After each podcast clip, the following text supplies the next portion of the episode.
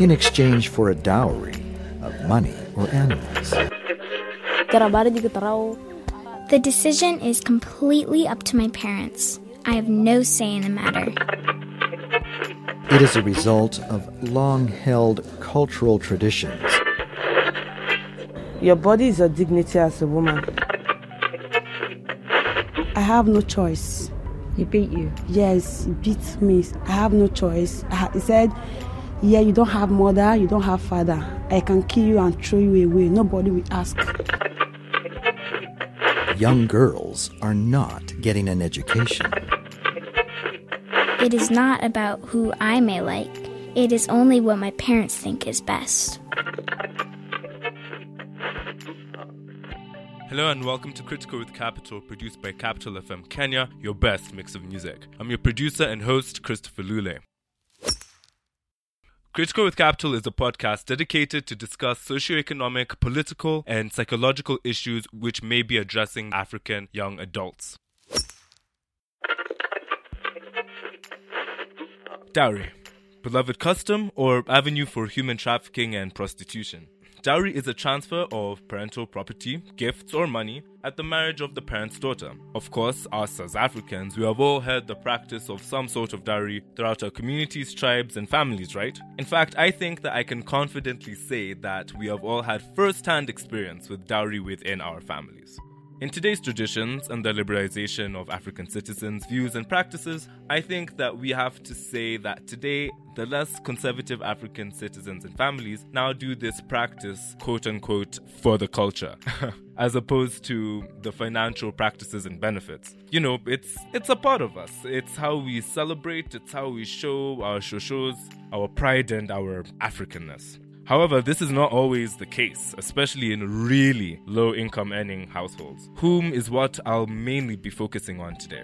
Dowry can go to the level of no choice in marriage for the woman and even escalate to the levels of human trafficking. In this episode, I want to understand the practices of dowry, the necessity of it, as well as the social impacts it has towards the views of women in marriage in various economic classes. We also need to talk about the laws established within African countries and how the practice of dowry just sometimes is used as an excuse to just bypass the laws.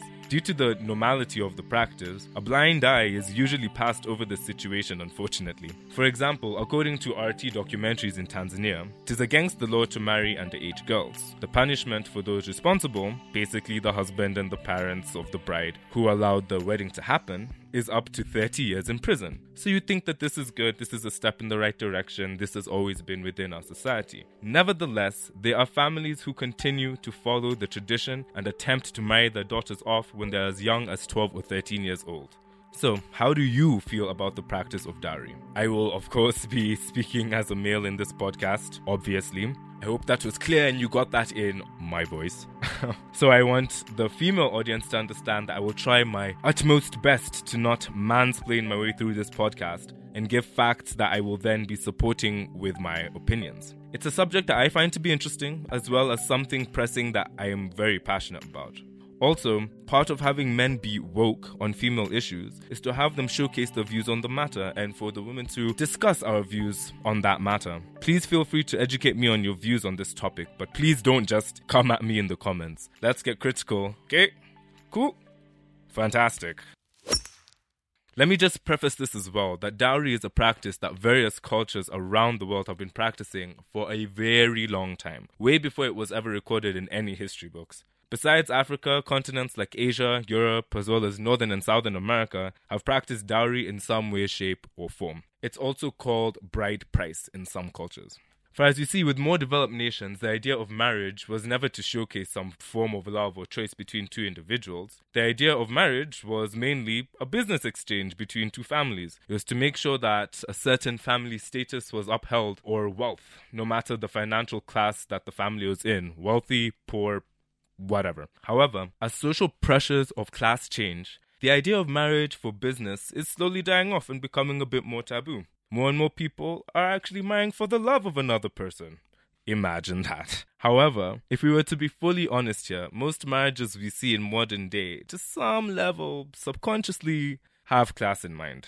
Usually, both of you are from the same financial class or culture and similar upbringings in some way, shape, or form. And that's okay. No shade to be thrown because humans are used to familiarity. Now it comes down to the question of financial exchange between parties getting married within modern times today. The line has now been blurred on whether marriage is now for the joining of two parties that love each other or whether it is still for a business deal, especially within our African continent. The reason why I bring this topic into light is not just because of our personal views of marriage, but also, as I mentioned before, the extreme cases that are way more prevalent that some people just do not realize within Africa. The concepts of dowry go so far into human trafficking and prostitution through the forms of forced marriage. This usually occurs, as I said before, in extremely lower economic earning areas. Translation, it happens below the poverty line. The issues of female human trafficking in Africa are so large, and these are the reasons. As much as we are striving to have equality for women, we have to open our eyes and just take a step back and look at one of our most practiced customs critically and see if it's holding us back. If it isn't holding us back, what are the ways that we can hold on to our culture but still keep the basic human rights within our land for women?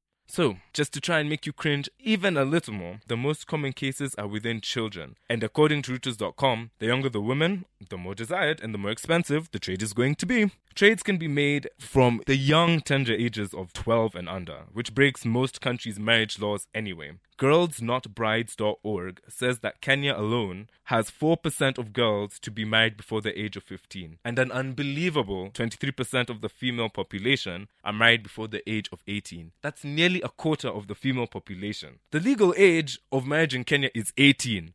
Just in case you're wondering. Not only that, but according to a 2006 UNICEF report, one in three Kenyan children is involved in underage prostitution. Now, the age of marriage is another debate, but we must open our eyes and see that there's definitely a connection between dowry, the age of marriage, and as well as human trafficking. We are currently going through a feminist movement in our lives. And some can say that worldwide that this is the third modern feminist movement. However, all previous movements have always been favored to higher class women, specifically higher class, white, straight women. Again, let me just preface this and just say I am not a woman, I am a man who is trying not to step on anyone's toes here. Thus, I have no say in the strides that women have made, no matter what background that they have. But I can put in my two cents and say that we can become more aware of our current socio-economic issues affecting African women. So now, let's go up an economic class and discuss the issues there. In these classes, there's less problems of human trafficking, but now we venture into the topics of the views of women. It's a risky, blurred line that I'm going to tread on right now, but if we think about it, just plainly, we're putting a price on another human being. We're putting a price on a woman and her hand in marriage. It's as simple as that, and it just has to be said. Now that we are the age of a modernized Africa, shouldn't our practices be modernized too? If we're going to reach the levels of economic development that we're aiming for, social views should be changing too. As Richard Quest recently stated in the month of November 2018, he quoted that Nairobi is always rising, never risen. And he said that it was due to our social views. And that's what's causing us to break just the top bit of the glass ceiling of economic prosperity. It's odd because even though Western countries have stopped the practice of dowry, the concept of the engagement ring is actually fairly new and very similar and was introduced within the West. In case you didn't know, let me just educate you in some history. If you do know this, well, just enjoy being part of the woke club, okay? The popularity of the engagement ring happened in the late 1940s and early 1950s. Basically, in the American market, the prices of the diamond was falling dramatically because so many diamonds were found within South Africa. And thus, diamond agencies joined forces in order to create a very, very large campaign to create more sales of diamonds. So they were showing actresses showcasing their husbands buying them amazing, glamorous rings to showcase their eternal love because of the durability of the diamond. So basically, it was a huge scandal that blew up because all women were expecting to be engaged with a ring. And now, worldwide, us men are usually expected to save three months' salary in order to purchase the brides to be an item to showcase our unbreakable love.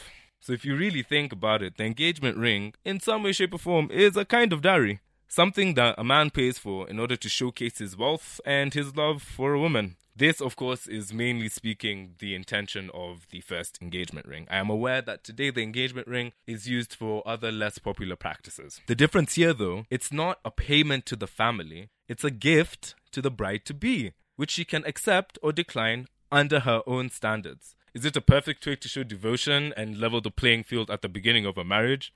No, of course not. But it's a hell lot better than potentially just having human trafficking of girls as young as 12 leading into prostitution. I can't lie, I like the process of an engagement ring a lot. I guess I've been brainwashed along with the other sheep, but the idea of getting down on one knee and just being so vulnerable to someone or someone showing you that amount of vulnerability, in my opinion, is a grand romantic gesture. Just just my view. So, dowry. Like the slaughtering of a goat at the bride's house to feed all the guests at the Ngurario. It's just a part of our culture. Do it for the culture. However, under a microscope, we see that just like any other practice or culture, it's not perfect, and that over time, due to new social norms, some factors may need to be changed.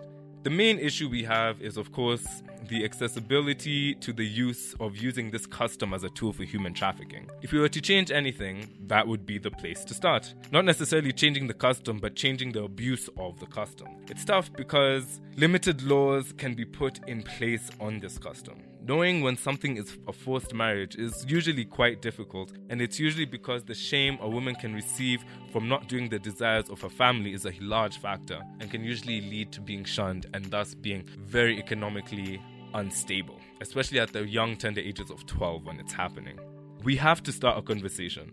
And as a male, I'm happy to throw in my hat and start this conversation. I may not have tackled all the points, I may not have captured the female experience genuinely, but we are part of this conversation because at the end of the day, this is a two way street. It takes two to tango. Usually, the problems that feminism tackles is not trying to make women onto the same level as men. It's usually educating men and getting them to change the normalisms of life towards women. Again, let me know what you want to listen to and get critical about next week. Let me know your opinions in the comment section. Again, don't just come at me and don't forget to like, share, and subscribe to this podcast. Once again, you're listening to Critical with Capital.